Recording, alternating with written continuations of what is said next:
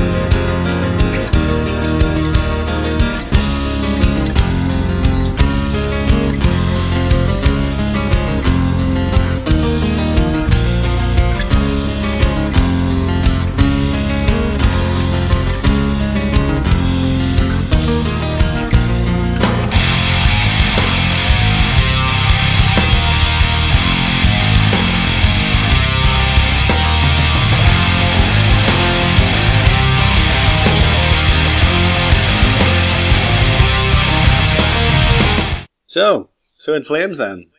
I'm wearing my. I've got my In Flames T-shirt on. I've actually got. Yeah. two, two of my brothers got me the same T-shirt one year after another, so I'm wearing one of those shirts. Well, there you go. One, you can keep one as a pajama top. It's sorted. Well, actually, the, you, you joke, but this one's got a hole in it, so like, aha, it's new pajama time. Yeah. sorted. There you go, buddy. Um, so yeah, like, what's what's your spiel with In Flames then? Like, uh, your your personal experience with them? Because Oh. I don't have too much personally. My what's my spiel? Um, Yeah, yeah. so I'm not sure when I first got into them. It might be something embarrassing, like the fact that um, "Embody the Invisible" was in Tony Hawk's Underground. But the but the first In Flames album I listened to was Colony, and I think Right, before okay. that I might have dipped into a couple of tracks here and there. But I found them quite inaccessible at first, actually. Right. Okay, And that's interesting. For the longest time, I could not get into the Jester race. Really? Okay. Yeah, yeah, and I, it never would have been one of my favorites. And then I think a couple of years after I'd, I'd got into it, I came back to it, and by that stage in my musical life, my, my taste had matured a bit, and I was able to pick up what I really liked. Now, I'm, I'm not a big fan of really high pitched, screamy, scraggly vocals Okay. uh, which has probably been borne out across mo- most of the episodes. I like I like clean singing and I like people who are good singers. Yeah, and yeah. Without having that experience of what that kind of screaming vocal is actually like, um, you could understand how somebody like me would just bounce off the Jester race. But then Yeah, yeah. a couple of albums later, bit more used to their sort of classic metal sound and albums like you know, Colony, Whoracle, even Root to Remain, that kind of thing. Uh, I came back to the Jester race and I totally loved it. Um, and now, um, every every year, my brothers and I, uh, let me see, let me get my got a note here of my we rank the In Flames albums from top to Oh, okay. bottom. we kind of argue about what are the what are the definitive best ones, um, and um, Jester Race always makes it to our top list. That's interesting. So, as far as I'm aware, with In Flames, so like my personal experience of them is very limited. Um, I've got f- my my my my first flatmate, who's a very good friend of mine. Um, he's big into In Flames, and he introduced me to Clayman, which he is, is Yep. his favorite In Flames record. Okay, um, okay. I I bought that off the back of his recommendation, and I do really like it. It's a great record. Don't get me wrong, um, but comparing it to this, it is a dramatically different record. So I as so I, I was always under the impression that In Flames have quite a dramatic change in like tone and sound as their career progresses. That's Is that, what's- that correct? That's one way of putting it. Yeah. So, so in if you listen to the latest In Flames album, which is called Battles, um, it, it, it sounds like a Linkin Park esque pop metal album, and it's Really? nothing. Wow. It's not. So they so the first albums you've got an EP called Subterranean, and then uh, Lunar Strain, which is their first Yep. album, and it's got uh, it's got Mikael Stanne from Dark Tranquillity on vocals, and that Yep. one I just never got into. Not a big, not a big fan of Lunar Strain. Then you get Jester Race, which is the first album with Anders Fridén, and that's probably the beginning of their what you could consider the classic In Flames sound, and it's generally recognised as a you know, landmark album in sort of Swedish melodeath, um, Yeah, yeah. along with um, the big the big three of Gothenburg metal. You've got In Flames, you got At the Gates, and their album Slaughter of the Soul would be there one around this time. And you've also got Dark Tranquillity, and the, their Yes. big album around that time was The Gallery. Yes. So um, Yeah. so in Flames kind of go, you got this, which is every everybody's favorite uh, In Flames Melodeath album. Then you've got Whoracle, which is more of a transitional album, um, and then you've got Colony and Clayman, which I would, I think that's their, they, that's when they really mastered their sound, and that's that's the most that's the most Gothenburg of Gothenburg sounds. Certainly, yeah. certainly Colony, um, and, and definitely Clayman as well. Um, I mean, you've, you've got it at home, so tracks like Bullet Ride, those kind of ones are, are real classic um, swims on that one as well. Yeah, There's a lot of like that's good. I, I'm not even looking at my iTunes library. I'm just trying to see what I can remember to challenge myself. so after after Clayman, you've got um, Reroute to Remain. which I so I I remember Reroute to Remain because it was kind of it was out during that like early 2000s sort of like big Kerrang like boom. Uh, yes, it's it's around the time of albums like uh, Soilworks Figure Number Five, um, and Yeah, actually the video in the video for Trigger of Reroute to Remain, um, Soilwork appear in that video, and then Flames Oh, right, appear in the video for Rejection Rule. Um, oh, that's interesting. So if you want to, if you want to know what In Flames should sound like, you should just listen to Soilwork because it basically kept the style and improved upon it. Um, I I love Reroute to Remain, but I can understand Yeah. why In Flames fans, like fans of the older stuff, don't like it. Then you get into like they they go a bit off the rails. You've got albums like Soundtrack to Your Escape, which is one of their weakest and not Mm. great. This is where my brother's going to text me after this comes out like. "Uh, Stop! Stop! Us In Flames are fucking amazing. All their albums are great but um, they do hit a bit of a mid-career slide. You've got Come Clarity, which is probably their best-known track, "Take This Life." Yeah, I remember Take This Life. I remember the video. Um, Which good shit. Like, like "Take This Life" is a, is good song, and, and "Come Clarity" is pretty good. But they just some something happens where they kind of lose the thread a bit. yeah, And their later albums, like "A Sense of Purpose," "Sounds of a Playground Fading," they have good songs, but there's Hmm. so many boring bits that they're no longer good albums. Uh, then you've got Siren Charms, which came out in 2014, and probably one of their worst. That's where it gets very pop metally. Um, when did like the founding guitarist leave? Is it? Oh, I can't remember his name now. It's uh, yes. Okay, so um, I've got. Don't worry, I have notes. So the so the main guitarist for a while it was Jesper Stromblad. That's and, it, and, and Bjorn Gelotte. Jesper left after. I think it was Sounds of the Playground Fading. He left. right. Okay. I will go on Wikipedia now. Click, clack, clock. You can hear all my typing now because I, um, but he founded the band. yeah. Um, and he left. Okay, the last album he was on looks like it was his sense of purpose. Right. Okay. Um, and then he left, and then he did Sounds of a Playground Fading, which is a couple of really good songs. But um, Bjorn is on the Jester race, but he is the drummer. And this is the first album Oh, where he okay, appears, that's interesting. and he later does the guitars, and then you get a different drummer. So this is the Yeah. first. So the Jester Race is the first In Flames album with Anders Fridén on vocals and also with uh, Bjorn Gelotte. But he's on the drums here. He's not on guitars, but in later albums he is on the. Pretty sure, like from in the Colony era, he's he's definitely on the guitars. Oh, that's interesting. And now I he's didn't the realize that. yeah now he's the, the lead guitarist. Um, and they they've also been in you know various other bands that we can get into because we've got a really good a really good fun fact about In Flames that uh, is going to bring bring our worlds of Sega fanboy stuff and, and metal together for an epic Okay. confrontation. So In Flames aren't In Flames aren't what they used to be. I Yeah, can, yeah, yeah. I can appreciate the new stuff, and I understand that they don't want to release albums like the Jester Race anymore. But at the same time, whenever I listen to this, I do think, what a cry crying shame they don't release albums like this anymore. Yeah, yeah. It is a very.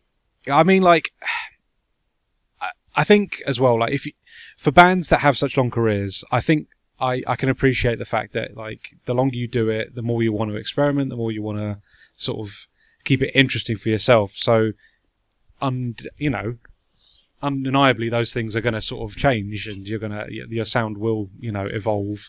Um, but at the same time, I think if you dilute what you what you do to the point that you've kind of lost it, what what people liked about you, then obviously at the same time it can work against you.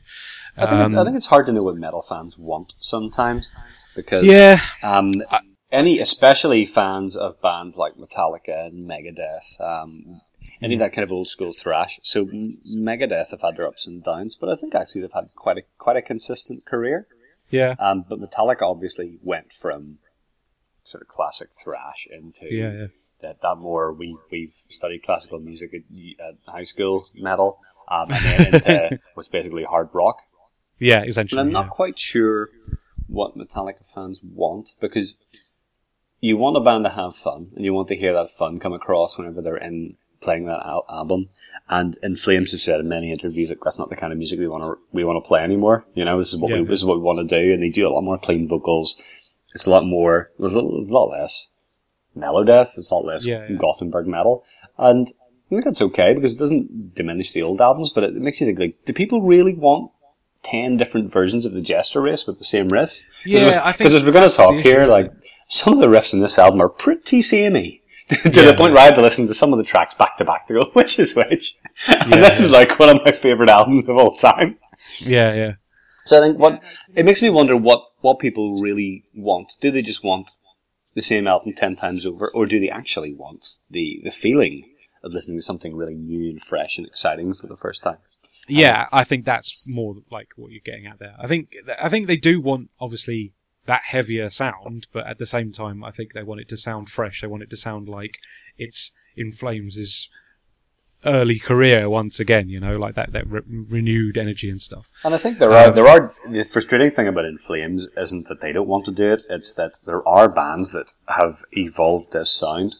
Soilwork. Oh god, like. Soilwork are definitely one of them who are still, yeah, yeah. um, uh, Dark Tranquillity, well, they have their ups and downs, and I wasn't a big fan of the At the Gates comeback, uh, at War with Reality. I thought it was had a couple I still haven't heard it yet. It's a couple, yeah. couple of good songs, but it's, mm. it's no Slaughter of the Soul, man. No um, but there are other bands. There's a band called Engel, which is uh, Niklas Engelin, one of the guitarists from Flames' side project, and he really, oh, really okay. good metal. Got bands like uh, Disarmonia Mundi, uh, I'm trying to think who else. There's a, there's a really good Spanish band I like called uh, Rise to Fall, and they do really good Gothenburg style metal. Um, okay. I haven't, I've never. They just seem to be really. If they're listening to this, you can just sort of your social media because I have no idea where you guys are touring and when. I would say come to London. That's probably no longer true. Come to Sydney. That, that works out much better. yeah, um, yeah, it works better. In your but there are there are bands that are taking this style and evolving it and working with it. Mm. It just seems like In Flames have more let the ball drop rather than pass the torch. Yeah, yeah. It's not that they have, you know, it's not that they've really followed that style through to, to, to evolve it in any good way. But anyway, just, anyway, yeah. I feel I feel like we are getting ahead of ourselves because we're talking about the evolution of a band. We really should be talking about their roots. So shall we? Absolutely. Shall we yeah, get? Yeah. So we've all, so we've already talked a bit about melodic death metal in the Heartwork episode. Um, yes, we did. But this is a this is Gothenburg style, um, as in Gothenburg in Sweden, and essentially what that means for me is there's more of a Scandinavian influence. So you have yeah. more folk melodies, more jingly jangly stuff, um, rather than just um, sort of maiden esque guitar harmonies. So that's interesting that you say that because that was something I picked up on with this in particular. And my main exposure to sort of Gothenburg Melodeath is kind of at the gates, mm-hmm. which I would say doesn't have that sort of folk metal uh, quality to it. Yeah, that's true. Um, yeah. So I was very taken aback by the fact that like a lot of these songs have a really sort of folky, like acoustic led, lots of melody and stuff to them. That's it's this. I would say like if you were trying to introduce someone to metal, this is a pretty good first step into something heavier because there's a, an awful lot of melody, got just a focus on strong songwriting and not so much let's be really heavy for the sake of being heavy, you know? Yeah, like this yeah. is yeah, yeah. So I was that that that took me aback quite a lot. Um, listening to the Jester Race because yeah, like just from the get go, like Moonshield is a really sort of nice lilting sort of quality to it.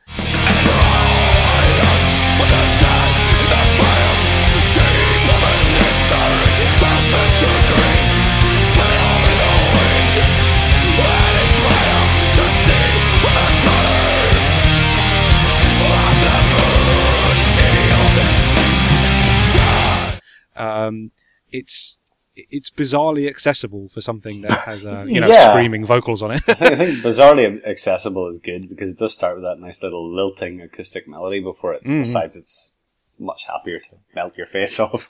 yeah, yeah. But at the same time, like even when like you get like overdriven riffs and um, there's always like a, a lead guitar melody that sort of like keeps.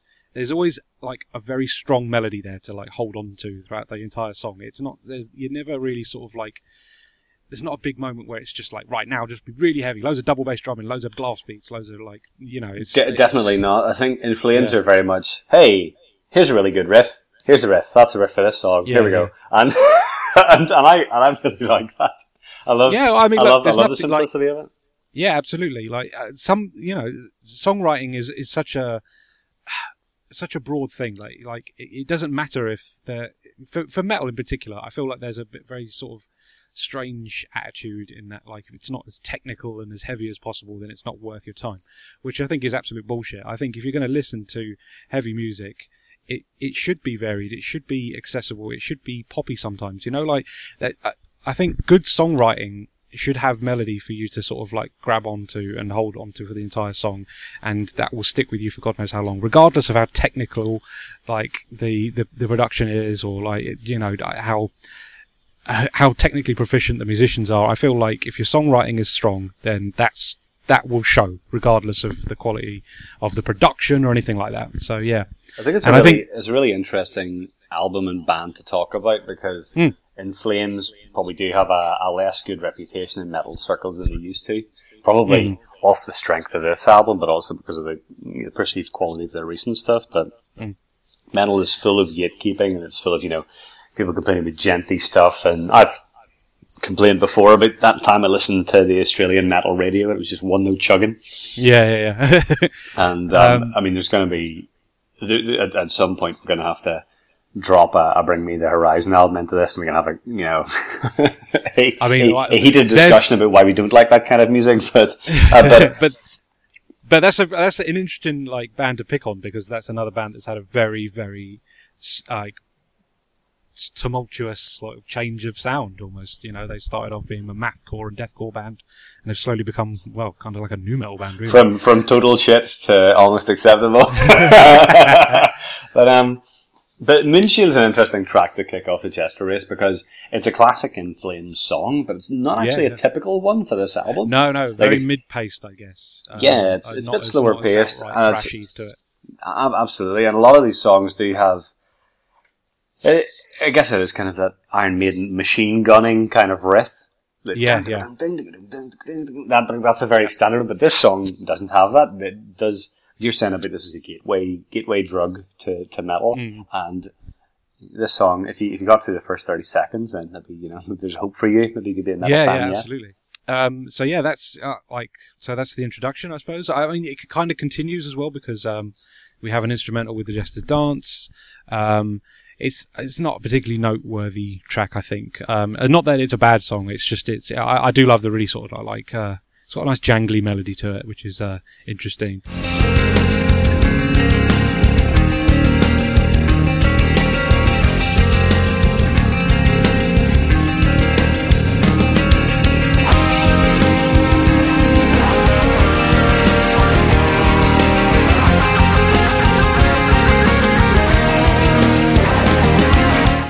But it's yeah, it's it's it's kind of over and done with pretty quickly. So the Jester's Dance has been my ringtone for probably the past ten years. Really? It's- yeah, because it's the only In Flames song I can get away with and work.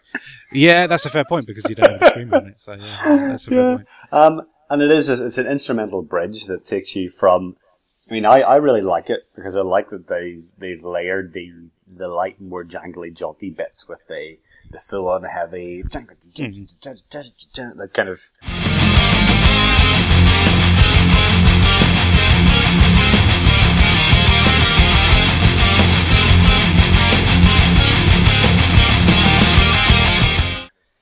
Chugging riffing, and it's probably it's probably a good distillation of what this album's about in two minutes. And I, Yeah, yeah, and, they, no, and they come back point, to the idea idea in a Jester race, but it's um it's interesting because they don't do a, a huge number of instrumental tracks.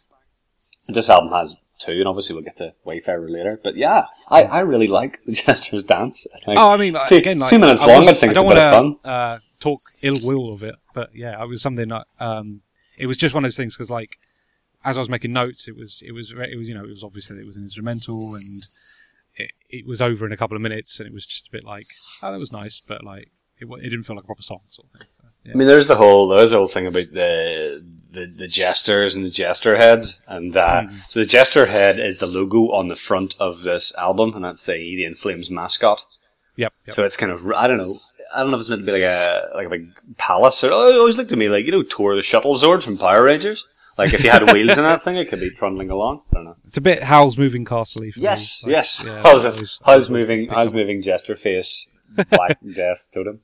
Um, It's a great cover. I, I love it. It's a really like I love that classic sort of metal art. Where Oh, so it's sort of cheesy. Brush to shit. And stuff. Yeah, it's it's, Um, it's fun, but but the so that's where the idea of the Jester Heads comes from. That's their official fan club, and they they revisit the idea with the song on Sounds of a Playground Fading called "The Jester's Door," and it is a load of bollocks.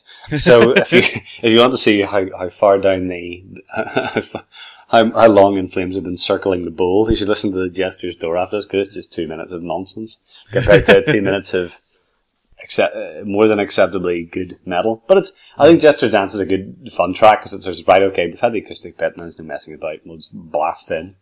Yeah, Um, yeah. And then from Speaking that, of you, uh, yeah, speaking of blasting about, yeah, yeah. so you get artifacts of the Black Rain.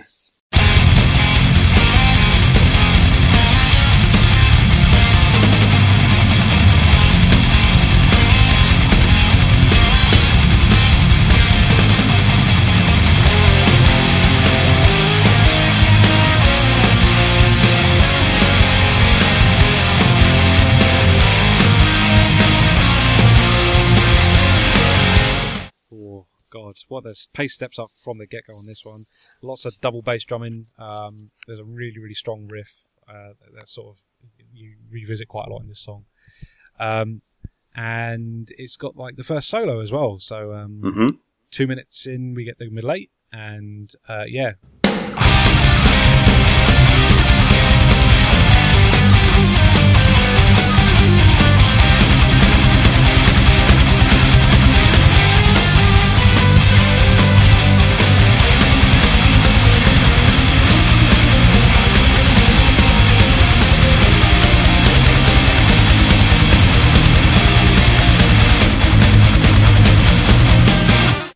What I really liked about the solo on this one is it's um it feels like it's necessary. It, it, it's not like it's not like right okay there's a passage here where where you can do a solo so go nuts and it's like it's not like that at all. It's not showing off or anything like that. It's like the solo carries an awful lot of melody.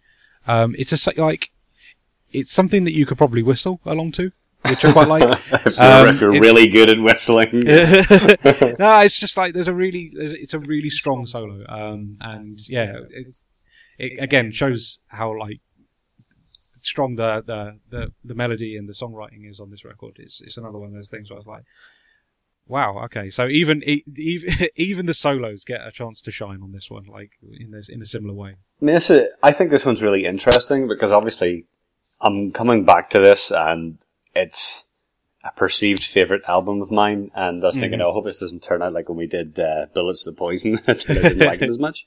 Um, and I think this song is archetypal in flames. This song is Yeah. a good, it's a good distillation of what the whole album's about. But I also think it's a really interesting prototypical ex- song and it feels like a band figuring their song out a bit because you've got them two minutes and you get this breakdown with a big fat riff and it kind of just Yeah, yeah, drops and then you get that the maiden-esque dueling solo and I think it's it's really technically impressive and fun but I don't think it fits as well into the flow of the song compared to um, Lord Hypnos Yeah, that's a fair point. Yeah, and and that's Um, interesting because like oh artifact of the black rain I mean they've all got they've all got suitably metal song names and that makes you makes you think they're good yeah even if you can't remember what they're like but Yeah. I thought it was interesting that this one didn't flow quite as well from idea to idea for me and then, okay, that's uh, interesting. uh, not not to say this isn't a, this isn't a good song it's just interesting, and it doesn't. Yeah. It feels like the solo doesn't quite nail it off the back of the track in the way that the um,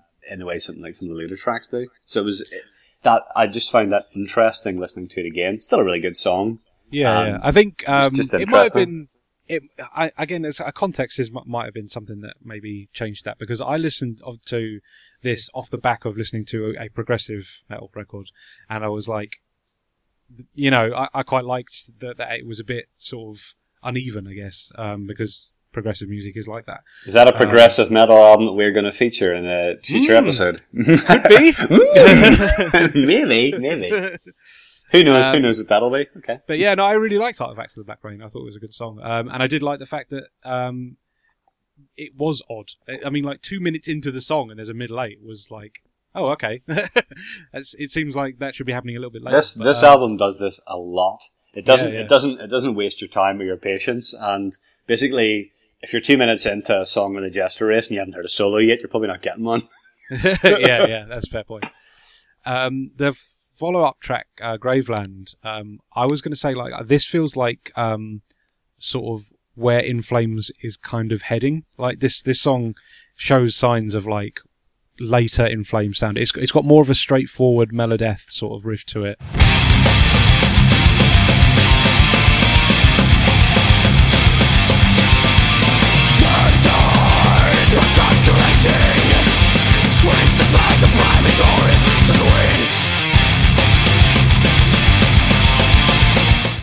Um, as opposed, and it doesn't have it loses kind of like that folk metal quality that you've been. been It's definitely more.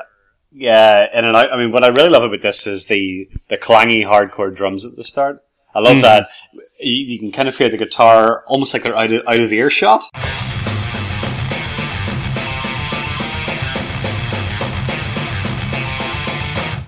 Yep. just, go- it just bursts in with the riff.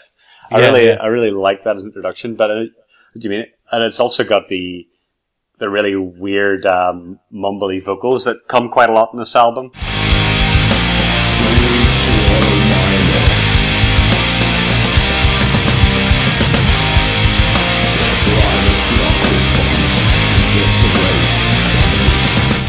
With that. Yeah, yeah. That that that's that becomes Yeah. a little bit more apparent later, but yeah.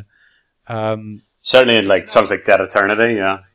Yeah, yeah. Um, yeah, I can't remember which one I made the notes for that. Yeah, Spoken with Dead Eternity definitely has that quite a lot. Um, but yeah, like this, like this Graveland in particular, I thought was more of like of a straightforward song. Like it was very much like an atypical metal song, whereas it didn't ha- it didn't have that that sort of intriguing folky quality that um, some of the other songs had, um, which which I feel like is kind of the big selling point for this album for me. I think you're I think you're really right whenever you say that this is kind of where the band are heading because that kind of um, it's in the chorus of Graveland, but that band that kind of noise they just have a lot, um, Mm. and that's a it's kind of a, a classic in in Flames trope. Yeah. Um, so it's de- it's de- definitely um, yeah. I think that's I think that's where it's good good prototype of where the band are going to go. But it's a fun track and it doesn't it? Oh yeah, absolutely. That's yeah, we like. like another one. I mean, I enjoyed it just because it was it was heavy. You know, like it was like okay, let like we've we've had a few songs where we we're showing you like what what makes our sound us, and now it's like okay, let's just have fun and kind of go to town with this one.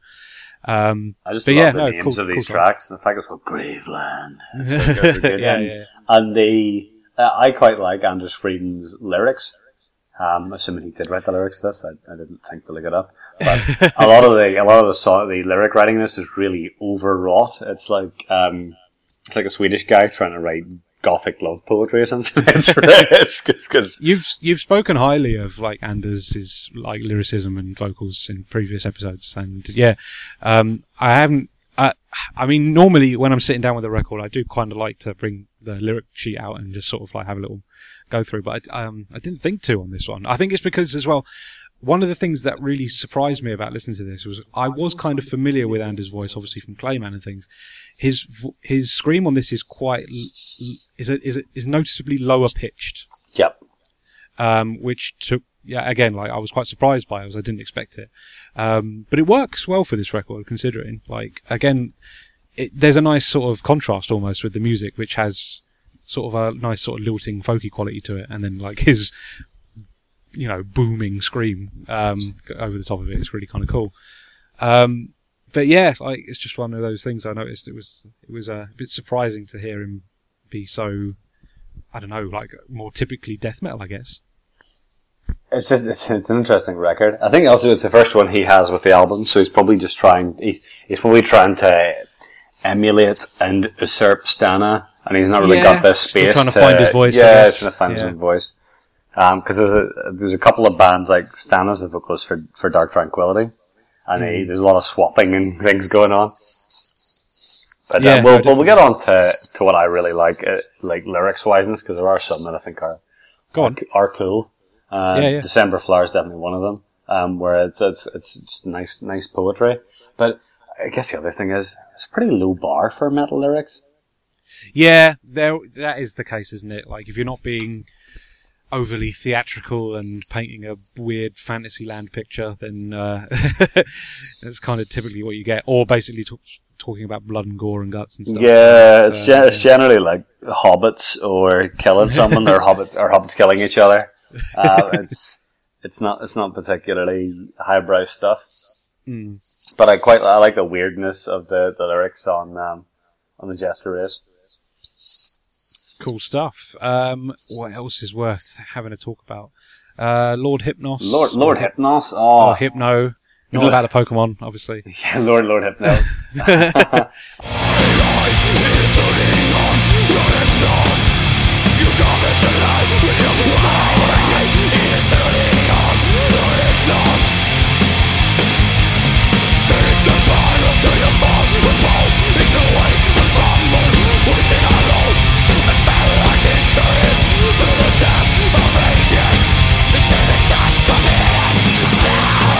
This one, was, the riff is so similar to Artifacts of the Black Rain. Oh yeah, yeah, really? yeah. And I was like, hmm. And I, and I actually thought that Apple Music had malfunctioned or something, and I was going to hear the song twice. Um, but I think it's a better, better track than Artifacts of the Black Rain. I really like it. I like that. It flows Yeah. better, I think. Flow- Uh, the the middle eight sort of like comes naturally, and you get the nice twinkly sort of acoustic guitars. Um, So it's like one and a Yeah, half just- minutes just- in. Like, ah, let's put in an acoustic section. Drops into that. I really, I really like that. And then I, I really like the way it brings the, the heaviness back in. Whereas yeah, the- you get a big double bass Yeah, section, don't you?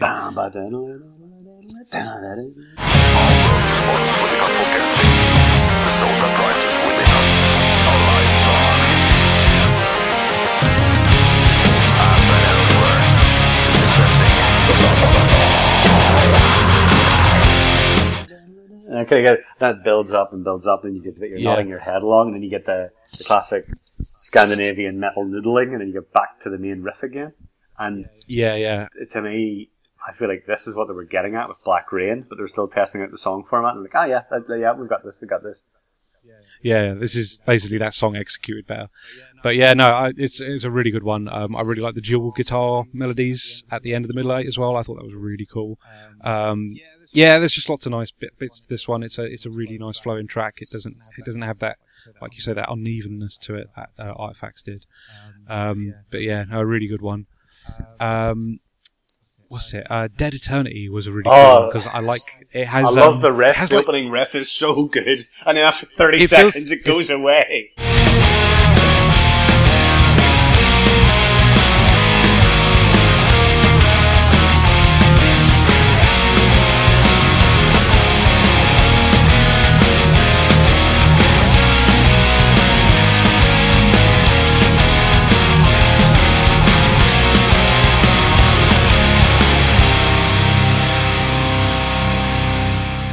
Yeah, yeah. It's like it's like it has two introductions. So like you have that lead guitar like melody on the on the on the introduction, like the first bit in the introduction, and then like you get that bass led sort of breakdowny section with the spoken word, um, and then it comes back.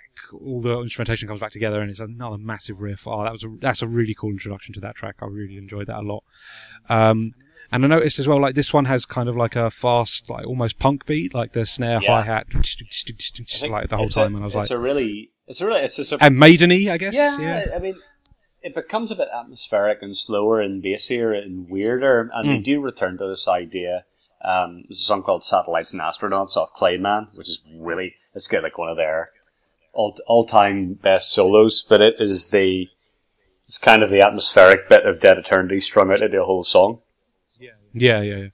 There's um there's a load of solos at the end of this one as well, which is really cool. It was like there was one I was like, oh, that was a good solo, and then like they sort of did a little thing, played another riff, and then it, then there was another solo. I was like, oh, okay, fair enough, we haven't done yet. I was just like, oh, I was For some having a good reason, time with this one. I thought that there weren't a lot of solos in this album, but that was obviously not true because there's Yeah, yeah. loads of them, and they're Yeah, all yeah. they're all really really good.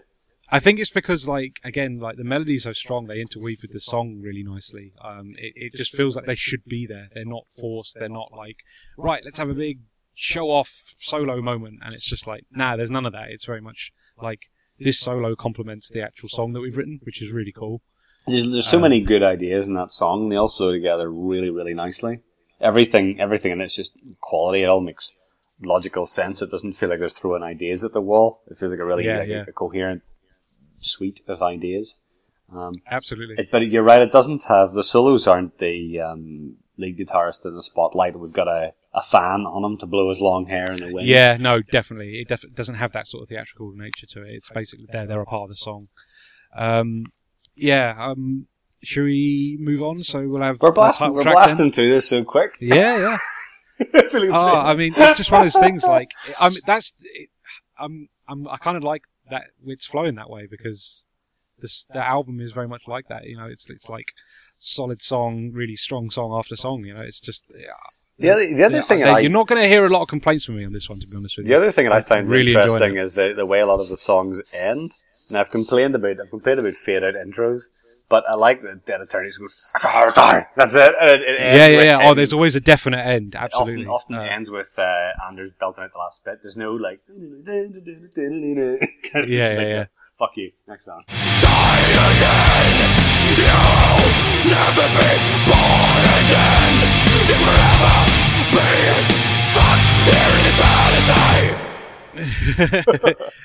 Oh, Um, it, done off like uh, get its message across quickly. Um, speaking of which, like the Jester Race uh, as the title track, um, this is probably like the most traditionally like old school heavy metal song on the record. I think it's got a really sort of like maideny style riff in the second verse that I really like, enjoyed.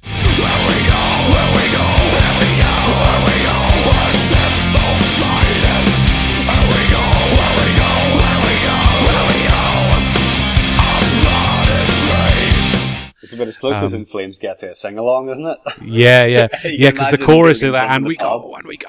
Yeah, yeah. Oh, Yeah. proper. Yeah, this is this is like the the concert highlight. If you were going to go and see him around the time of this re- this album's release, I can imagine this one being a big sort of fist in the air. Fists and pints in the air. You, you Yeah, would think absolutely. that you would think that they would still play this live, but they actually don't. They tend to. They tend to Really? Yeah, well, whenever you go to see In Flames live these days, they basically pretend their entire back catalogue began with Come Clarity, so they don't play a lot of earlier stuff. You might get one or two It's a tracks. real of- shame. Yeah, you don't get any of the you don't get any of the, the absolute face shredders like Embody the Invisible or Bullet Ride or any of that stuff. They tend to start with um, they tend to start with you would never hear anything off Jester Race. That's really surprising because I, we, we didn't talk about it actually, but one of the reasons why we're covering this album is because Alan actually got it for me f- for Christmas, and um, he's he's got me like this deluxe version with some bonus tracks on it, and uh, two of them are lo- lo- modern live versions of both Moonshield and Artifacts of the Black Rain, um, and they were really interesting to listen to actually because you can hear like Anders is using his you know his his current voice almost. It's slightly higher Uh, pitched. yeah, yeah, yeah. Um, but it, it was, it, you know, I was like, oh, okay, so they they obviously still revisit the old material, but obviously that is not the case from what you've just told me. So, um, No, they, they not anymore. I mean, I don't know when those tracks were recorded, but I imagine a few years well, later. I mean- yeah, not, not I but I don't think it was like you know, last year. yeah, no, that's a fair point. I mean, like the re-release uh, that you got me was 2014, so I'm assuming there must be either 2013, 12, something something new around that time. that Maybe, maybe they still play them in Sweden. I don't know. Um, Yeah, that's a fair point. Yeah, maybe. but um, but Jester's race. Uh, so, sorry, the, the Jester race. It's got a similar intro to the Jester's dance, and then it builds up in intensity. But I like that. I like it's a lot more anthemic. It's, Yeah, It's about as close as you're going to get to a, a radio friendly song before they became genuinely radio friendly. And the solo's Yeah. awesome in this. Yeah, really, a really, really good. good solo on this one. Oh god.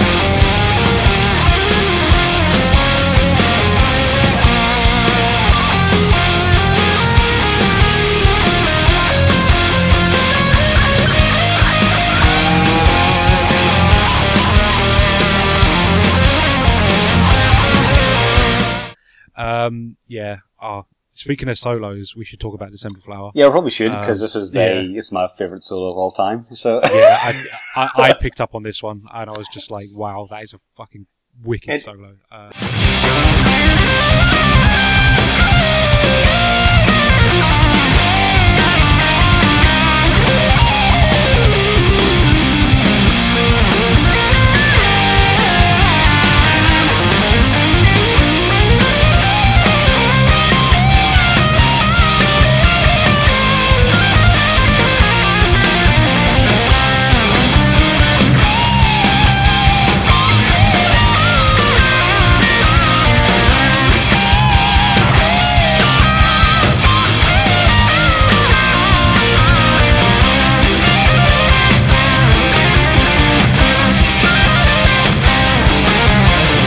so there's a good, there's a good story behind this solo because it's not actually played by anyone in In Flames.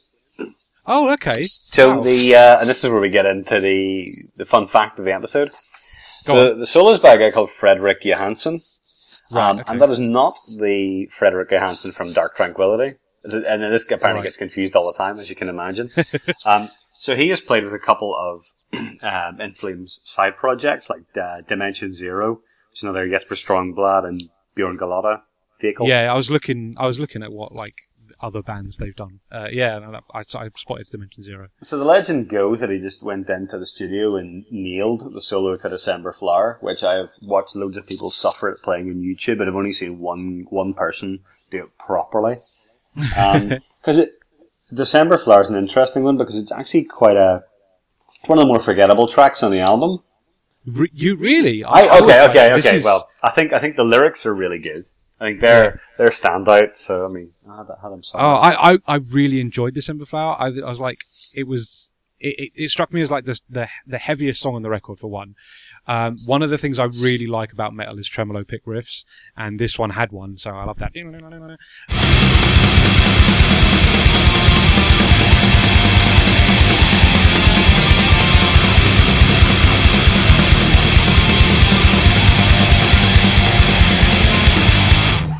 Just really cool. And there's that, and it brought back that really fast punk beat, which I really liked with the sort of, you know, hi hat snare, hi hat snare.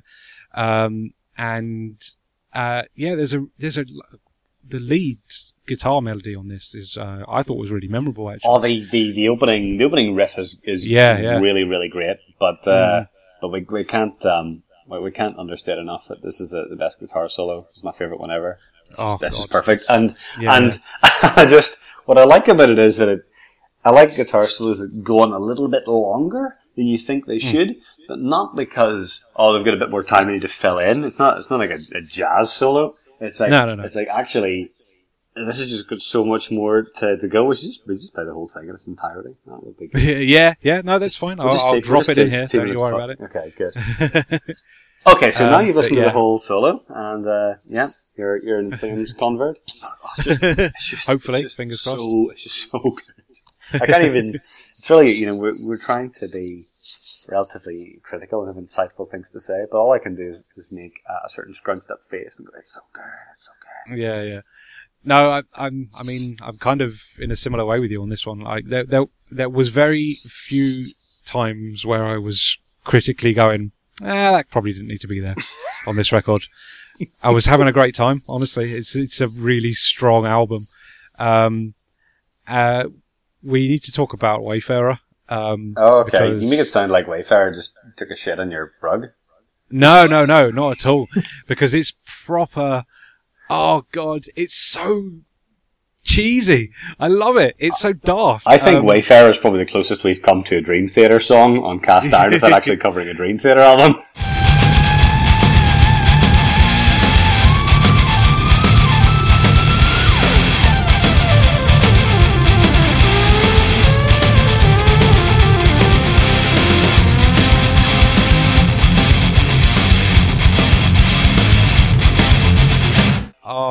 So um, the producer Fredrik Nordström is on this. As uh, he's playing the keyboard, isn't he? Yes. Um, and you can tell he's having a blast. it's proper sort of like, oh, I can see a man playing a guitar on the edge of a cliff. Um, it, I was having a great time with this one. Um, he get he get uh, he has like a so yeah, there's an early sort of like keyboard solo from him. Um, and then I love the way the melody shifts. You get it around two minutes, like the melody sort of gets really uplifting.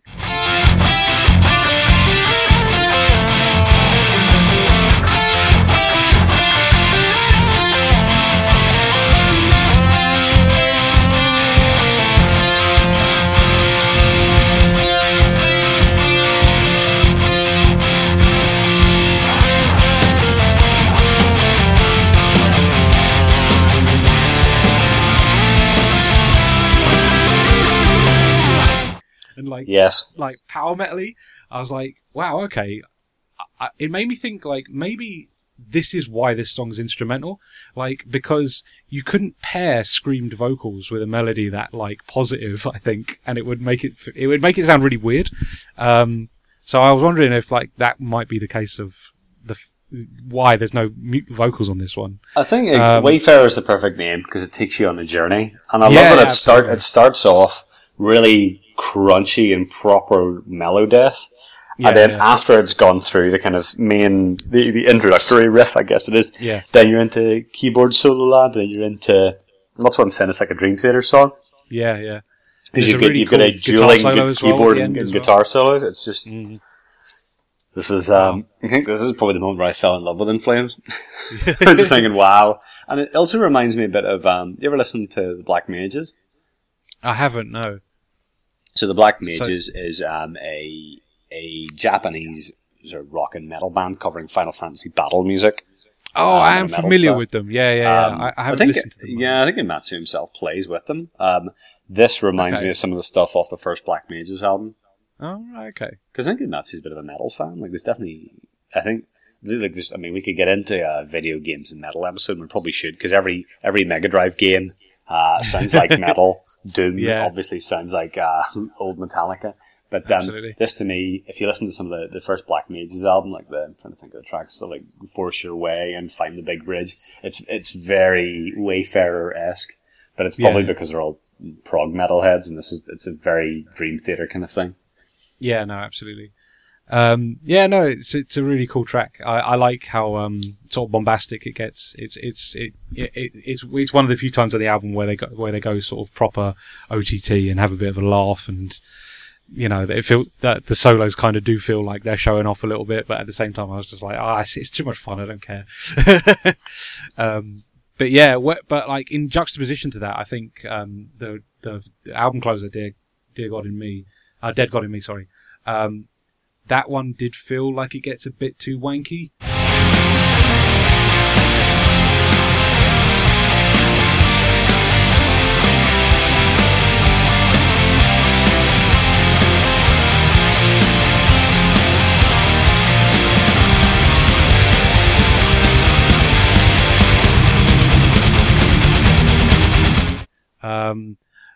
In particular, the closing with the baby crying and then like the woman's scream. I was like, oh, this is so daft. This is like, this is what The- people take the piss out of metal for. the the end. Okay, so the last thirty seconds of the crying baby sucks, but I do think Dead God in Me is a good closer because it brings you back to the formula. It feels really energetic and it ties together nicely, and it's it's interesting because they basically stuck a back half banger at the end of the album. See, I thought the middle eight on this one was a bit weak uh, in comparison to the others, and I think that kind of let that that that was the point where I was on the path to like, nah, maybe this one isn't isn't going to be my my favorite. um, but I do like the way it kicks off. Again, there's a really good riff that starts the whole song, and um, yeah, yeah, it, it, it's it's it's pretty it's pretty strong. It's just up until that middle eight, I just felt like uh, the melody on this one isn't as isn't as good as we've had so far. And and then when it came to the closing moments, I was a bit like, yeah, could have probably done without that song. Um, but to be honest with you, that's probably the only song that made me feel a little bit like. that maybe that wasn't a great track. Um, I think that's So- to- I think that's totally fair. It's not the best song Yeah. on the album by a long way. It's a, it's But- it's still a, it's still a good track. It's not a skipper. It's just no, no, no. I think it's just one of those things. I was a bit like, oh, okay, this this one's a little bit too different. I think like it doesn't carry. It doesn't carry the same strength as uh, some of the songwriting on the other previous tracks, but you know, nine out of ten ain't bad. yeah, yeah, not too many duffers. Okay, so I need to give you my random fun fact. Go on. So we talked about this band All Ends, which is uh, Björn Gelotte and Jesper Stromblad. The Right. vocalists from the band All Ends recorded a song called "With Me," which is on the Sonic and the Oh Black Knight soundtrack. God. It's the oh same my vocalist, god! and I think one of them is either Bjorn, must be related to him, um, either his like sister or his wife or something. So that's so "With Me" has a vocalist from All Ends. So there's a tenuous Sonic and Flames connection. I, I, I knew that as well. I don't Oh. even I don't even know the song. I'm gonna have to listen to it afterwards. But Sonic and the Black Knight, I don't defy hopes. It's it's it's it's your typical sort of butt rock, like uh, rock kind of thing going on. Um, but uh, it's, it's fun. It's fun. um, but yeah, God, um, I totally forgot about that. I, to- I didn't realize there was actual like um, family connection with all ends as well. Um, so yeah, that's interesting. Wow. You know, blew your mind. There you go. I was, I was, I was so I was so pleased when I found that. Like, oh, this just brings it all together nicely. Absolutely. So, um, final thoughts then. Well, final thoughts are: I went into this thinking, oh, this is one of my favorite al- metal albums ever, and I left it thinking, oh, this is one of my favorite metal albums ever. Um, it's, it's oh, I just um, yeah. Uh, for for me, really- I I really was okay. Yeah. So what? So what do Yeah, you think? on. So you were a fir- you're a first time listener. So what did you think? Um, I think it's incredible. It's a really, really good, great record. Sorry, um, try and get my words out for a second there. Um, yeah, um, I mean, like I say, my, my only exposure to In Flames previously was Clayman, which I think is a good record. Don't get me wrong. Okay, that was Um, really good. Yeah. um, but this just has something that's that it's that's its own. Um, I, I think again, like I was very surprised to to hear that sort of folky quality to it, which I was really into. Um, the melody is just so solid throughout the entire record. So many good riffs, so many good leads, um, so many good solos, which again I was kind of surprised by. Um, again, uh, the the vocals I, I, I didn't expect there to be the sort of uh, lower pitched, but I, I really like them. Um, yeah, it this did a lot for me. Um, it was I, I, I get it. I get in flames now. I think is the uh, is the is the main takeaway from this. Is It's all downhill from here. but uh, what a you know like. I mean, it's it's obviously not their first record, but at the same time, like I think it's kind of like their major label kind of debut ish. I think it's their, it's their first. It's their first record. It's a breakthrough, isn't it? Yeah. Yeah. Um, and you know, what a what a start to a great to to a career. You know, like I think this is a a, a really really good release that I think if you like metal, you should probably check out if you haven't heard it. I think that's that's fair. I mean, I, I'm I'm pretty much on the verge of this is a this is a masterpiece. Like, Yeah. If you if you like metal, this this should tick all the boxes for you. It's just so many so many good riffs. There's so many ideas in here that you could listen to it over and over and not quite. There's always something new that you find in it. Yeah, it's, it's just it's always it's a it's a constantly exciting album to listen to. And given this came out in 1995, think I that's- know. that's staggering. It's 20 years old and it's still fantastic. it's it's. I mean, like production wise as well. It's it it hasn't really aged that badly at all. It No, it's pretty good. good. I mean, yeah. it's it's a um, little bit. I mean, production wise, it's slight. There's a slight tinniness in the drums. Like yeah, the tone, the, to- yeah. the tone is a little bit like uh, nasally, I guess. But um, but that, it's a very minor like complaint on. And uh, to be honest with you, the songwriting shines a lot brighter than the production. So uh, yeah, yeah. and and a lot of these a lot of these old albums, the production isn't great, and you have to be forgiving of that. yeah, yeah, understandably. Um, so yeah, uh, what would you recommend? Oh, as people okay. We to do, we off doing favorite, we of doing it. favorite tracks, or we're doing recommends? Oh, should we do favorite tracks first? I I'm completely gonna, forgot. I'm really gonna struggle to guess your favorite track. Is it Wayfarer? It isn't. Oh, oh. Um, I'm trying to think what yours might be. Um, I mean, I could okay. I, I could have given you a definitive answer to this up until I listened to it again, and now I'm not. I'm not sure. Just like, there could be anything, but there's one. There's one track that for me just slightly. I feel like I feel like we might have the same favorite. is your actually. favorite? Is Uh, your favorite December Flower? Yeah, yeah, Yeah, it's, it, it that's the right answer. Yeah, that's my favorite Yeah. too. Yeah, I was really, really enjoying December Flower. Um, which was uh, again like I was surprised when you said like, oh, you know, it's not like the strongest like melody on this, but the solo's great. And I was like, oh mate, I was just enjoying it the entire time. But it- it's a really good song. But that, that's the thing is that the, the solo is the best. Yeah, like, yeah. It's, it's, it's, it does, it, yeah. I think it's, I think it's probably my favorite. But, there- but there's lots No, of tracks. was I, love, I, I love pretty much every track in this album. I think Windshield's great. Jester Race is a great track. Wayfarer is a great track. There's, there's so many Mm. good ones. Like there's no, there's no song in this apart from perhaps the, the crying baby at the end of Dead God. This is, this is shit. That was that was just daft. Like it wasn't it it, it wasn't something that I would say was a, a negative or anything like that. It was just a little bit like too silly for me. Um, and I wouldn't say that there was any song that felt like filler on this record. It feels like everything Yeah. serves a purpose. I think even Um, even even the Jester's race to me is definitely not filler because I think it establishes the oh Jester's this is dance. going to be a lot. Yeah, sorry, yes, sorry, Yeah. Jester's dance is like this is going to get a bit heavier now. This is giving Yeah, an idea yeah. of the dynamics between the the light and the heavy and the, the folky and the, the extreme. Yeah, absolutely. Yeah, no, I think again it serves a purpose totally. Um, okay, let's now move on to recommendations. Okay, so I've got so I've got two recommendations for you. Um, the Go first is another In Flames album, which is Colony. So, so whenever we whenever we do the annual ranking of the the In Flames albums, Colony Okay. is invariably somewhere near the top. Um, Okay. and I think this is when they this is when their sound crystallizes. They haven't. There so are when does that come in their timeline? Two thousand, I think. So um, you go. It's after Whoracle. So it goes Jester Race, Oh, okay. Whoracle, Colony, then Clayman. There we go. Yeah, yeah. 1999. Sorry. Okay. Uh, yeah, so it's 99. So it's Um, still pretty early into their career, I guess. So So this is the first In Flames album to feature the classic lineup. Bjorn Gelotte switched to lead guitar, and uh, Daniel Svensson filmed, filled Gelotte's drummer role. You had uh, Peter Iwers on the bass, um, and he was there up until he just left at the end of Battles. So this was Yep. the same lineup from 1999 to 2010. Um, and it's um, amazing. It does have, it's kind of an album more about spirituality and religion, and it's it's good. It's good shit. It's good. yeah, it's got something like uh, "Embody the Invisible" is an absolute classic. Classic. Like that's that's one of the best riffs I've ever heard in my life. Like it's so good, and there's really and also the one thing that said the deluxe edition is worth seeking out because it's got a bonus instrumental track on it called "Man Made God" that is exceptionally fun. Um, there's there's Cool. so many good songs in that. It's a really really fun album, and it's pretty much there. it's. I would say it's a bit it's a bit tighter. yeah, it doesn't, yeah. like- that's fair. That's fair. Whoracle is a really good album. Excuse me. Whoracle's a really good album. There's a couple of weird songs that don't quite work the same way.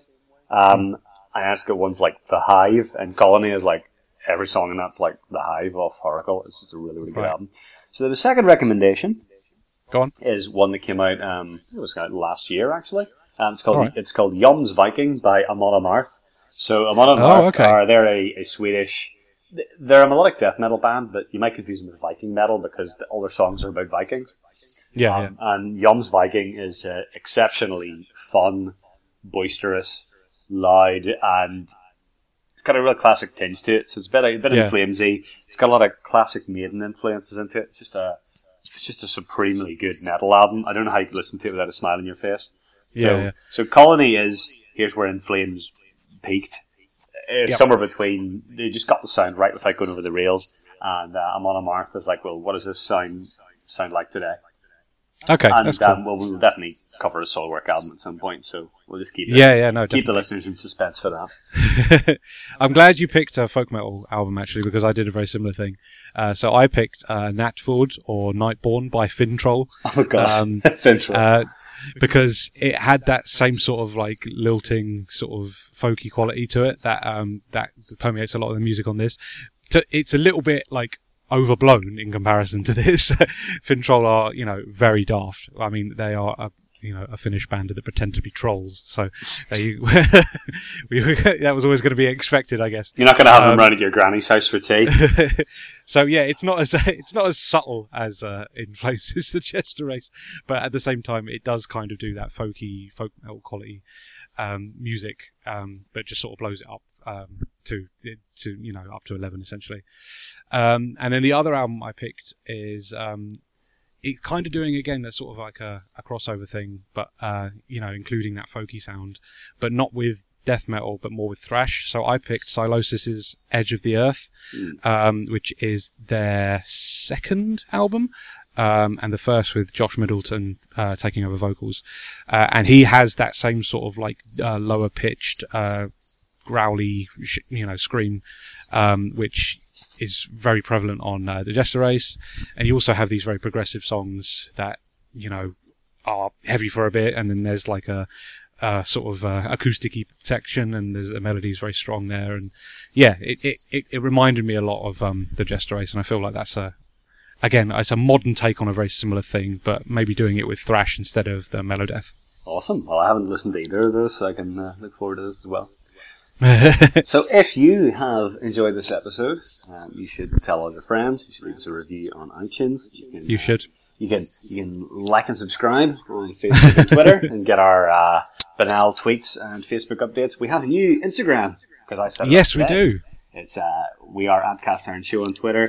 We are Cast Iron Show on Facebook, and we are Cast Iron Show on Instagram. So you can look at all of my great gig photos and all of the photos of uh, Lewis's ever expanding vinyl collection. Yeah, that's definitely what's going to be happening there. So yeah, but it, it, it, it makes sense because you know we we're both on Instagram all the time and we love it. So if you like Yeah, funky absolutely. pictures of cool metal stuff, uh, do follow us and give us a shout if you. If anything you want to see, anything you like, if you want to see Lewis's hymn collection before it breaks the shelves. but we will be back pretty soon, as in we're going to record a double episode because I'm going to Australia. Uh, but we'll be back soon with a new episode. Uh, but in the meantime, thank you so much for listening. No worries. Bye bye.